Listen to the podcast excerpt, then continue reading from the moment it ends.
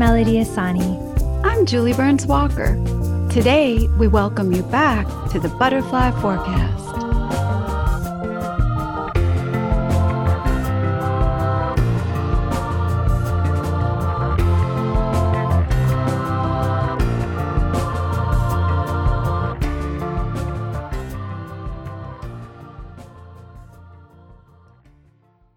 What's up, everyone? I'm Melody Asani.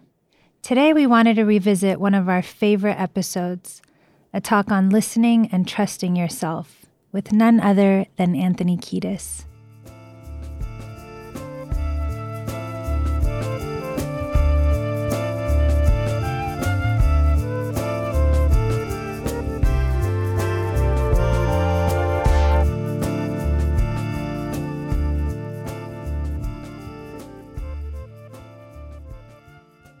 I like the getting naked in Baja California swimming pools conversation. Embarrassing teenage daughters at Macy's.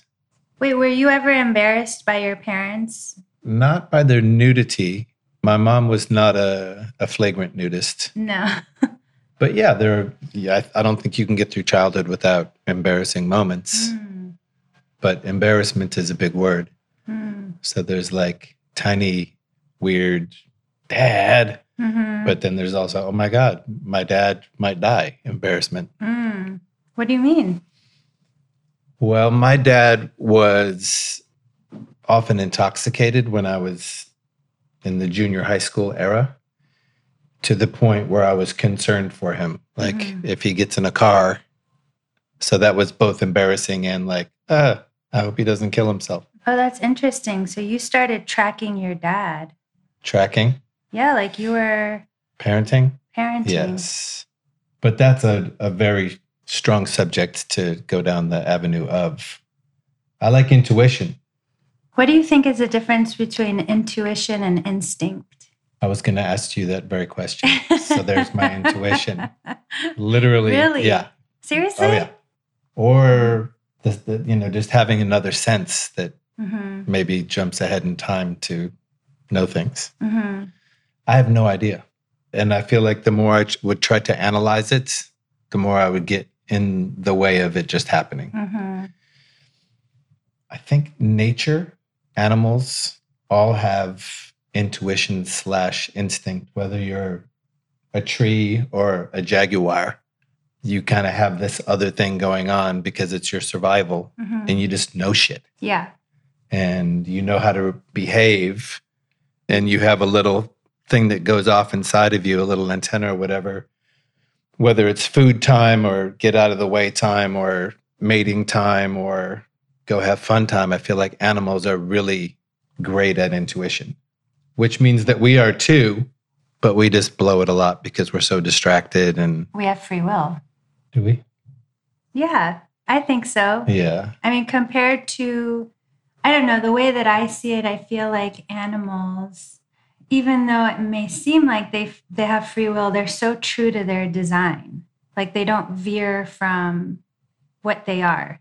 They're less egocentric. Yeah, it's a squirrel's not like, I want to be a shark, you know? It's not trying to be outside of its habitat or even its instincts aren't like, I am so dang sick of these nuts and berries. Somebody get me a steak. Like a squirrel always knows what's going to feed its microbiome and propagate the future and, do the most and be the strongest and live the longest. I love that part of instincts, if we listen to them. If we listen. So I guess my next question is, what can you do to feed or exercise your intuition? Listen to it. I feel like the more you listen to it, or for me at least, the more I listen to it, the more confirmed I am by it and the more I trust it. And then the less I veer from it or question it. It just seems to get louder if I listen to it or take time and space for it. Like I know we talk about this a lot, like nature is a place where time slows down for us. It's like when I'm at work, it's like, oh my God, how is it already 5 o'clock? Like it just, everything's happening so fast. So much is going on. You're doing so much. But sometimes I'll spend like 10 minutes in nature. I'll just take like a walk and it'll feel like an eternity. Like it'll just give me what I need to slow down. So I feel like purposefully taking time to do that, to like check in versus always being so external. Mm.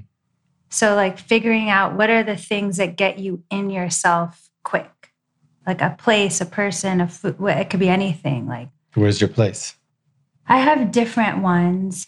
This last couple years, I've developed my like prayer practice or my meditation practice where I feel like I created a place inside me that I can go to pretty quick and just check in there. And I feel like I'm in a place.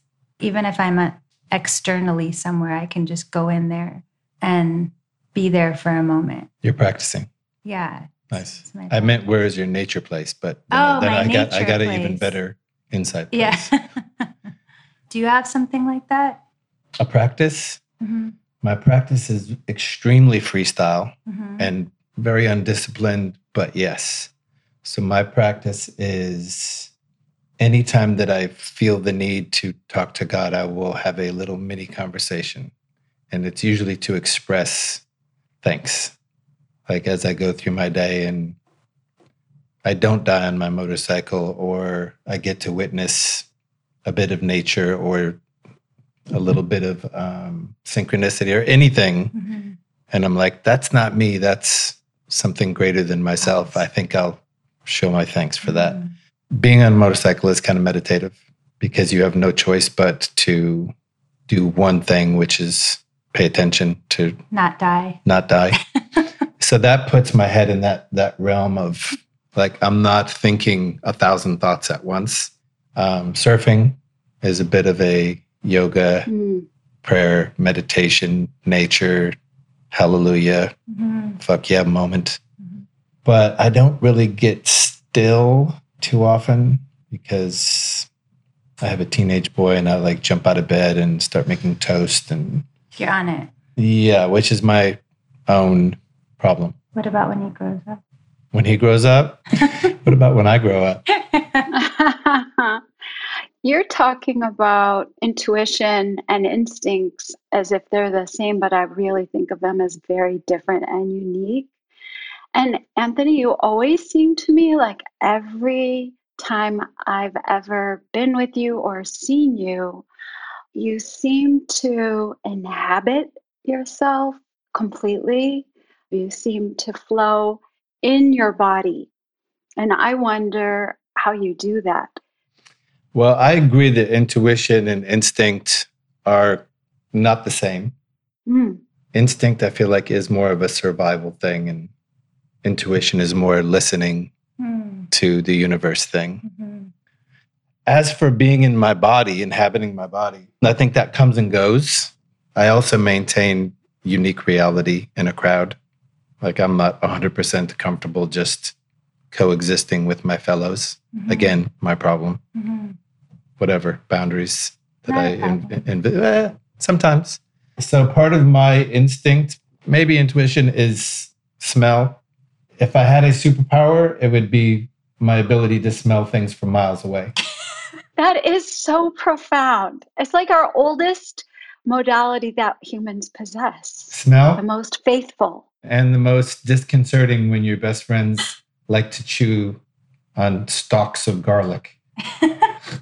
The first time Flea ever brought me to a show, I was in the back room, with the band, which I normally feel uncomfortable in any way, but Flea was like, no, you stay here, And everybody had ordered food and they had ordered... Just them. Oh, yeah, we had ordered food because we hadn't eaten. And it was Lebanese food. So, of course, it comes with like a big clump of that garlicky sauce. I forgot what it's called. It's like a garlic sauce. And it's really kind of, I don't know if it was my first time meeting you, but it was my first time being in that environment with you. I met you at the school briefly. Oh, yeah, briefly. Yeah. But it was the first time that one of the first times where we had hung out. And he walked into the room from across the room, maybe like 15 feet away. Like I was on the opposite side of the room. And he was like, who brought garlic in here? And I was like, ah. I remember that well. It's hard for me to breathe. He couldn't breathe. My eyes start to go. And it was an enclosed space. Yeah. Yeah. You were pissed. I wasn't pissed. I was stressed. You were annoyed. Maybe, but not with you. Mm-hmm. Just getting ready for a show is already like a high emotional experience, the preparation. And then, it's part of my type A meltdown personality trait. But that's a perfect moment to ask that question then. How do you get back in yourself when you're in a situation that's not ideal for you? I don't exactly know the answer. First of all, I did enjoy your presence from the very beginning. Mm-hmm. You were so different at that moment than you are at this moment. You were really quiet. And so I didn't quite know, like, who is she behind all that quiet? Mm-hmm. Is she a tough girl or is she like a sensitive girl or who is she? Mm-hmm. Now I know you're multifaceted. Mm-hmm. Hologram. Yeah. Getting back into myself. So the ritual of preparation is helpful. Mm. Having a team, a band is helpful. It's not all on me. I know that I can lean on my guys who have been through this many, many, many times. Going off into the bathroom and just being alone and focusing on the task that we had going on. And just reminding myself, like, it's not about me and my nose and what I want at that moment. We're all together. And there were some other maybe more humorous distractions going on. People, mm-hmm. just characters floating around. Mm-hmm.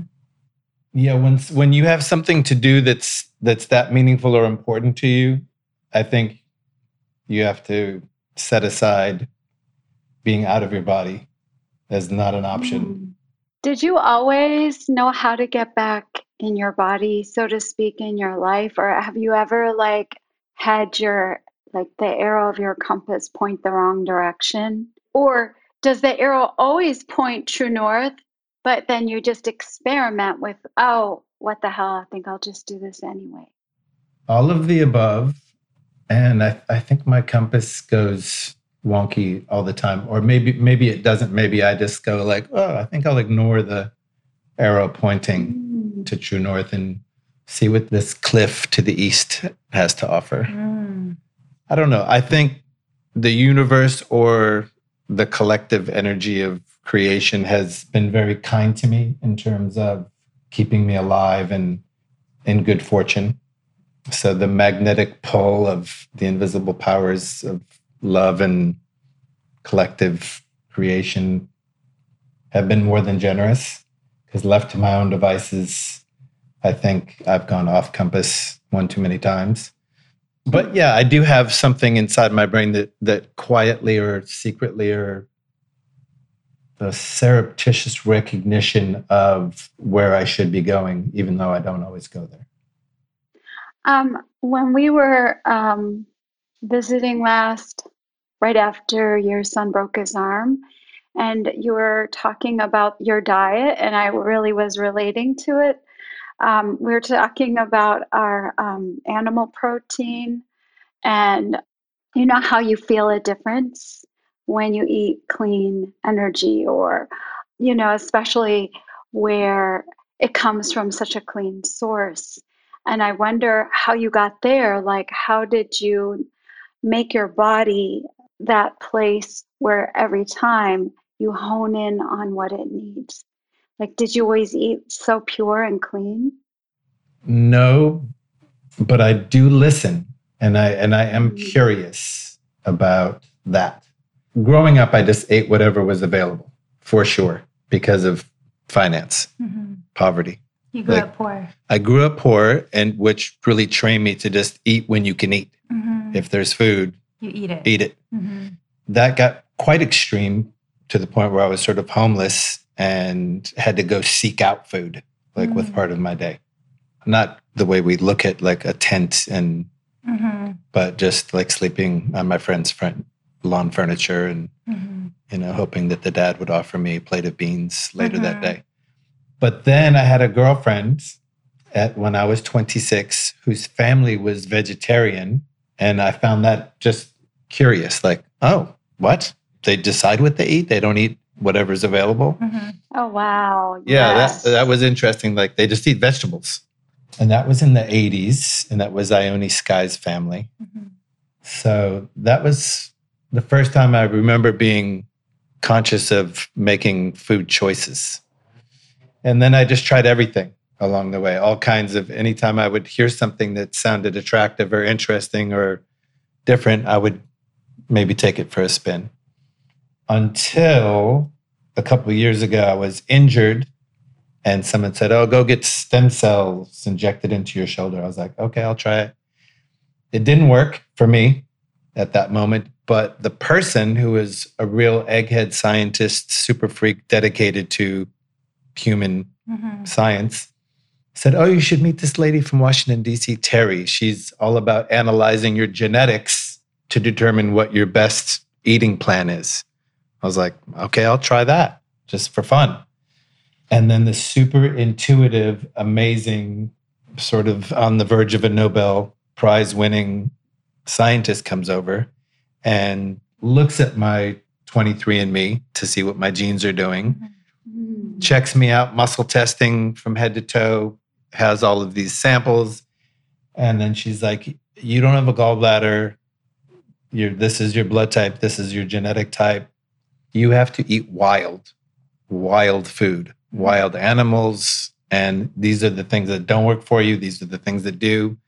And I was like, I've got nothing to lose. I'll try it. It seemed attractive. I always admired people that caught their own food and prepared their own food. It seemed a lot more of an investment than going to a supermarket and just picking up a package of junk or processed anything. So I dedicated myself to it in a way that I don't usually dedicate myself to eating because the pandemic was on and I hired a cook and somehow he was able to source any wild animal under the sun.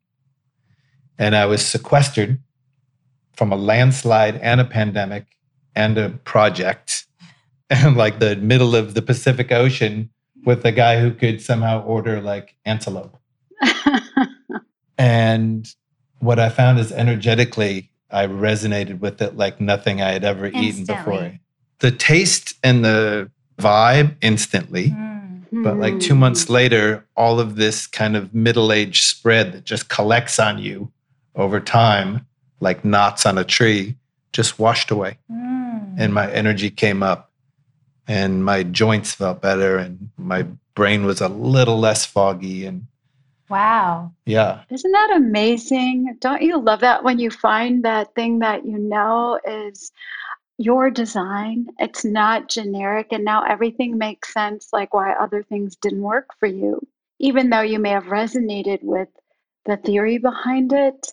I love when you find that thing that works. It's nothing like, then you know that has to apply to every other subject. You know, like if it works for food, it works for love. It works for environment. Why did you laugh so hard? Well, I don't know, because A is a very positive way of looking at the situation, and I appreciate that. So that made me giggle. Yeah, I liked your response to that story. That's incredible. So does your intuition spark first, or do you see something along the way, and then your intuition goes, wait a minute, I've been thinking about this for a while. This has got to be a piece of that puzzle. Both. Sometimes I'm sure we all are like, we'll think something's going to happen. And then 5 seconds later, it freaking happens. You're like, either that's just intuition or you've amassed enough experience where you can predict the future. Like in devs. Did you ever see devs? No. Artificial intelligence amasses enough information so it can continue to predict what's going to happen. Wait, but Smishy, one time you said that you had noticed that there's a part in the human brain that knows the future.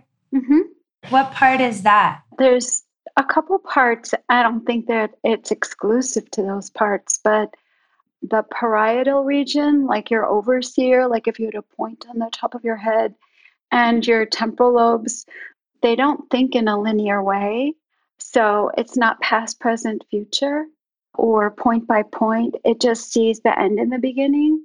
That's why sometimes, like, you'll see something, you guys, and then there's a trigger, and then you'll think, oh, wait, I already know this. Wait, I don't know how I know this, but I already know this. Or is that like deja vu? It could be, but I don't think it's deja vu. I think it's you.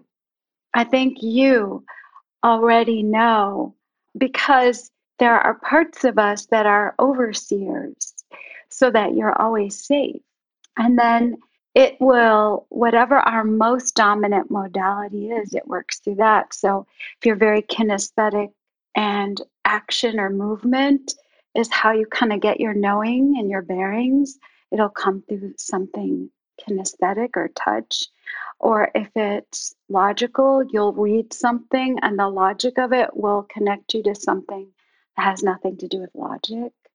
Or even verbal, like some people when they talk, that's when they know what's going to happen. So like whatever the modality is that you are the most dominant in, that's where your overseer part of your brain communicates to you. But even our cells are not, they don't function on a grid. They don't function in time. They function past, present, and future are all one, like a spiral. That's why nobody can ever diagnose you absolutely. Like there's always room for change, because your cells are capable of seeing how to transform, to change, to adapt to something, even if it's one thing, enough to change your chemistry. It's incredible. But if our cells do it, why wouldn't we utilize that as our way of functioning, you know? Assessing and making decisions. That's a lot of food for thought right there. Mm-hmm. Wait, so is that instinct? Because it's coming from your body, it's beyond. Intuition. Neither. It's neither. Beyond. Yeah. That's magic. That's magic. That's humans having a whole other dimension that we rarely talk about or even just have discovered, really. Yeah. Somehow your friend is on that next level of... Yeah, she is. No, we all are. That's the point. That's why I love to talk about it, because we all are that. We all are, but not everybody understands it in the way that you do. Yeah, well, I think not everybody has had the opportunity to explore it or be exposed to it. And I just think give people the place where they excel, where it's familiar, their style, and that's it. People just need to know what it looks like for them. They can't do it like you guys do it or I do it. They have to do it their way, which is why, Anthony, I bet you, like I notice when you perform, not just you, but I notice the people who come to listen to you, the effect you have on them, I think is this thing we're talking about. I think you remind them of something beyond what they have. Do you get to see that or witness it and just go, wow, this is a marvel, but it's happening? Well, I definitely try not to think about anything other than what we're doing. Mm-hmm. My analytical mind kind of gets in the way of just flowing. So if I can find a flow, I'm just going to roll with that and try to stay in that energy. I think subconsciously, maybe I recognize the exchange that my band has with people, and that we elevate each other and kind of inspire each other. But you break it down in an interesting and different way, which is a beautiful thing. But I can't think about it too much. I never want to self-analyze. Do you think that's your ego, though? Are you worried about it might be your ego? When it comes to like a muse, for instance, say you have this inspiration or you're hearing a song or you're feeling an energy, the surest way to scare that away is to start talking about it. Mm. The muse will just be like, gotta go, gotta go. Yes. So I'm so grateful for those feelings and those energetic arrows that come my way that I don't really want to risk it. Yeah. Because I need them. Mm-hmm. I need those moments, those energetic moments where we're in the place of, like you say, overseeing, you know, rather than being in this like linear thing, just get out of the picture a little bit and let it happen. Yeah. Does that happen to you too, Smushy, like when you're designing? No. No? Well, remember when before you made the clothes, you were putting up like all these like Star Trek-y things on your vision board, and then you were putting aliens up, and you were putting up clothing that were sort of sci-fi-ish, and then you were merging like thoughts and ideas and concepts, and then you made your Inner Space series. Weren't you in? That's why I'm asking, where were you creating it from? I don't know. I'm not sure. Huh. Because that's when Anthony, I was there when she was putting up that board, and I was like, what is happening? It just so happened that there is a bunch of different things that inspired me at the same time. And then I just connected them all together and hybrided them into a new story. It's love and inspiration. Yeah. Your vibe. It's like, you love it. I love it. That's why you're good at it. I love colors and shapes, and I love hidden messages and stories. I love introducing a voice that I don't feel like currently exists, or it runs counter to the popular voice. Like anything that questions the status quo, or that sort of reminds people of who they are, why they're here, or just something that feels more supportive when you wear it, maybe. But yeah, it's always inspired by different things. Like that whole Inner Space collection, I was really inspired by the 60s and their idea of what space would look like in the 2000s, you know. And then now we're here and it's so different, but really not. You know, not much has changed. We're still so clueless about that. And the whole inspiration behind it was sort of this thing of like, you know, it was like space, the final frontier. And I feel like we were in 2019 then. And I was like, actually, inner space is the real frontier. We're so trying to figure out like what's in the oceans and what's in the space when we haven't even really, we don't even know what we are or what's in us or what we're capable of. And I think having practices like meditation and being able to access or being able to articulate even what your intuition is or what all those inner space. It's like you're an entire universe that's walking around. They have a definite similarity. Yeah. Like you could get there by going in or by going out. Yes, but I feel like you always have to go in first or else you can get lost if you go out. You know your husband? So much. Yeah. So when we were probably 20 years old, we were just goofs, which was very freeing and lovely in many ways. And one night we were getting ready to go to an after hours club.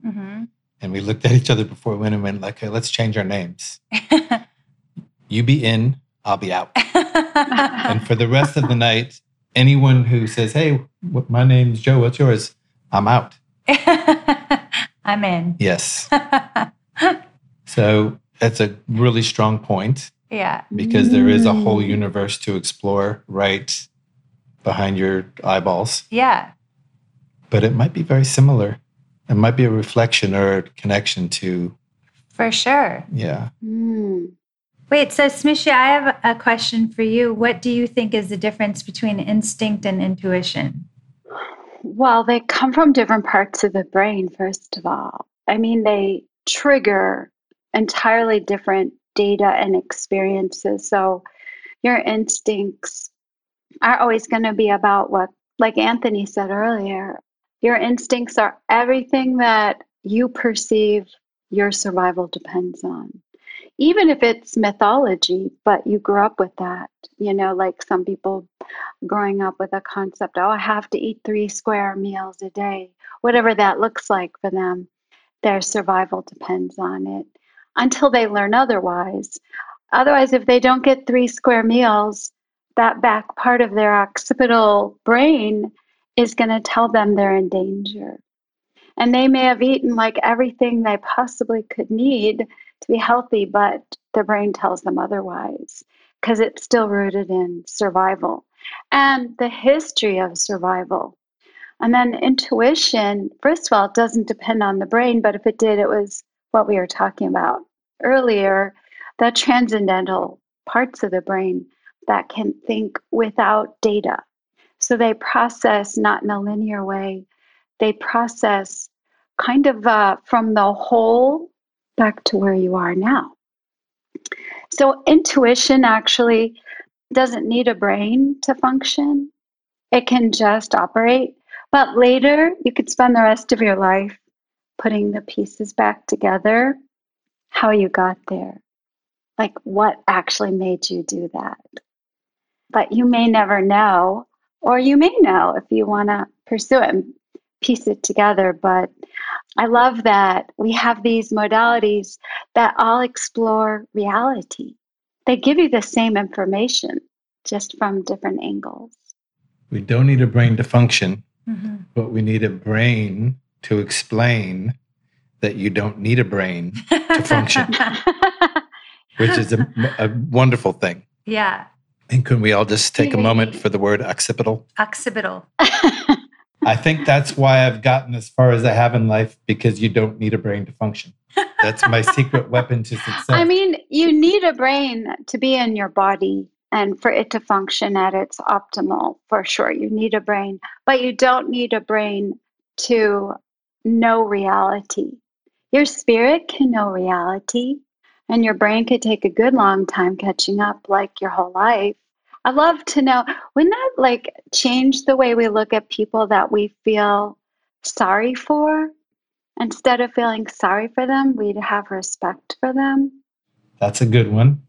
And how about just looking at people with any kind of judgment, like this person annoys me, or that person's an idiot, or that person doesn't think like I think, or this person's a loser, or how did that person become such a winner? Just being able to not look at people with such judgment. Can you help me with that? I mean, we all practice. I'm with you. I'm human. But I do know that what helps me is knowing that we are spirit and our spirit gets along perfectly. Our brain and our belief systems interfere with us getting along perfectly. And the belief systems that come from perception. So the thing we have to always whittle down to is the simplest, not the most complex. Because maybe you'll never understand the motive of a person. Never. But you can revere the essence they're made of and wonder, oh my gosh, what was their purpose in the origin of their design? Like, what were they really meant to be? And how can I interplay with that, like a dance? Can you just remind me that, like once every hour for the rest of my life? But also, I think it's important, like all that said, that's all, important. But I also think you can't do that unless you feel called to, or you feel like it. You have assignment with that person, or isn't that true? You don't just go around doing that with, if somebody like really, really wrangles you, or like, it's not supposed to be a sacrifice. Yeah. I mean, you have to, isn't that back to like identifying yourself? Are you a squirrel, or are you a bull, or are you a lion, or are you a fish? Like their compatibility depends on knowing what you are here. What are you? What kind of creature am I? Yeah. Well, I like birds a lot. I think I'm some kind of bird. Maybe like a, I don't know. What was that bird I said I told you? Oh, yeah. Are you talking about the condor? Maybe a condor. Whoa, a very rare species. Mm-hmm. I think I'm a bird. On the verge of extinction. Mm-hmm. What about you? I don't know what I am. I know what I would like to be, but... What is it? So, I love the killer whale. mm-hmm. a ton. They're just so beautiful and black and white, and they have their families and they sing and mm-hmm. Apex. No one's going to mess with them. Yeah, and they have a special call. All kinds of languages, yeah. Mm. But I don't know if that's just me admiring one of Earth's most magnificent creatures and going, oh, I'll just be the apex predator. Mm-hmm. But I also love the wild cats so much. Mm. The tiger and the jaguar, and mm-hmm. just looking at them, their color and their movement mm-hmm. and their expression and amazing. Their poise. Their instincts. Their stealth. Oh, stealthy and instinctual. Yeah, I just want to kiss those cats on the nose. Yeah. Like, be quick. Yeah, being friends with somebody who can end it for you in a second. Yeah, I could see both of those for you. But I might just be a three-legged chipmunk. I don't know. What about you, Smishy? I don't know for sure. I had a couple dreams I was a red-tailed hawk. I'd never known there was one before I had those dreams, but I mean, I told Smishy this.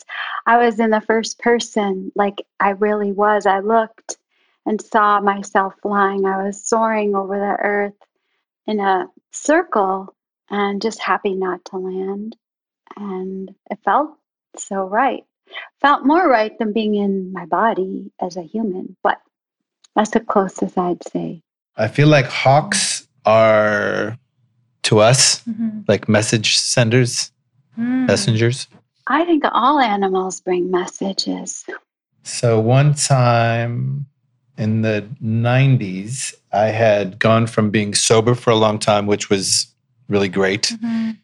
to getting high again, mm-hmm. which was pretty rough mm-hmm. on the narcotics. Mm-hmm. And I'd been up for a couple of days, and I was coming home in the middle of the night, like 3:30, 4 in the morning, just full of devious energy, you know, killing myself. And I was fumbling with the key to get in my gate.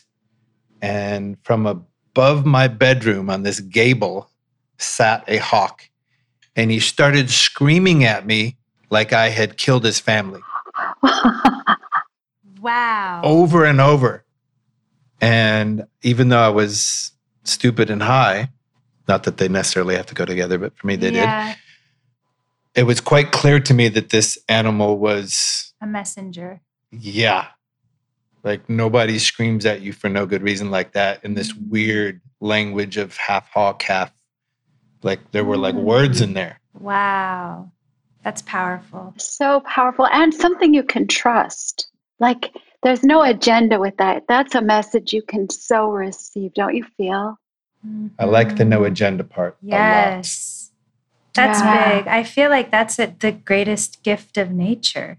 No agenda? No agenda. When something, any kind of animal appears to you out of context or in a rare sighting, I feel like it's always a message. I mean, Native Americans have relied on animal totems forever. And I really believe in that. I mean, we talk about it all the time. We pull animal cards. Mm. Like nobody's business. But I feel like I rely on that heavily. Like if I see something, I'm like, oh, thank you. And then I look up the meaning or like, why did that show up for me now? Mm. I liked the greatest gift part. Yeah. That terminology resonates with me. Yeah. I keep hearing it. The greatest gift. Yes. Really? I keep running into those words. Huh. In what context? Well, it's a lyric on our new record. At the end of Aquatic Mouth Dance. It's one of my favorite songs. The greatest gift. Mm-hmm. And then the lady that I went to see speak last night said it like 3 times. And then you just busted it up. Interesting. Mm-hmm. Wow. Confirmations for you. Mm-hmm. Like Sunday school confirmations? Sure, or just life school. Isn't that a religious thing, a confirmation? I've never associated with it, but... Right? Catholics or something? But I always associate confirmation for like your path. You know, your personal confirmation. Like whatever you're doing right now, That's a mirror for you so that you keep walking the way you're walking. Yeah. Also a good word. It's a good word. Yeah. I really like the word because I want them. You do? I do. We get them. I want them shown. I need to be shown. Got a couple in the car. Yeah. Oh my gosh. Anthony, we have a question we always ask a guest before our conversation ends, which is, what did you think you would either personally or collectively see or experience by now in life? Like, what did you think life would be by now, but it's not? Well, one of the things, I don't know that I thought this would happen, but I don't understand why it hasn't yet, why people don't realize that we're all in this together. Mm. That's the main thing. Like, why are we so divided when really we're all in this together? Mm-hmm. Literally, physically, spiritually, just in this together. So that whole concept of like, treat your neighbor how you would like to be treated just eludes us, even though there's nowhere to run, nowhere to hide. Mm-hmm. Why is that taking so long for people to accept? Mm-hmm. In my life personally, it's kind of playing out how it's always felt it should. Mm-hmm. When I was 11, I was quite pleased with my life, which was climbing trees, riding bicycles, hanging out with my friends, swimming, fishing. And I tried to make a deal with God, of my understanding at that time, where I looked up to the heavens and was like, can we just keep this rolling as is? Because this is so good fitting me right now. Yeah. I would love to just maintain this. If I have to stay 11, I'll stay 11. I don't care. But I like what we have going on. And I feel like on some level, the universe... You're still 11. and in some ways, in the ability to enjoy the simple pleasures of life, like that's my jam. Yeah. The simple pleasures, the bare necessities. Those are my moments when I just look at a rock from sitting on top of my surfboard. I'm like, that's not going to get any better than that. The color, the shape, the texture, the reflections, the smells. So sweet. The smells of confirmation. Okay. It's a good smell. It's a good smell. It's also, smells just remind you of everything that ever happened. Yeah. There's such a marker for time, right? Like all of a sudden you're transported back to. More than anything. Yeah. Yeah. I would like to thank you for your wisdom and all of your radness and wonder. Together, you both have a lot to offer. Thanks. Thank you. As do you. Thanks for joining us and making it something completely new. Nice to see you. Thank you. You too. Give my love to your son. I think he's so special. Thank you, and I will.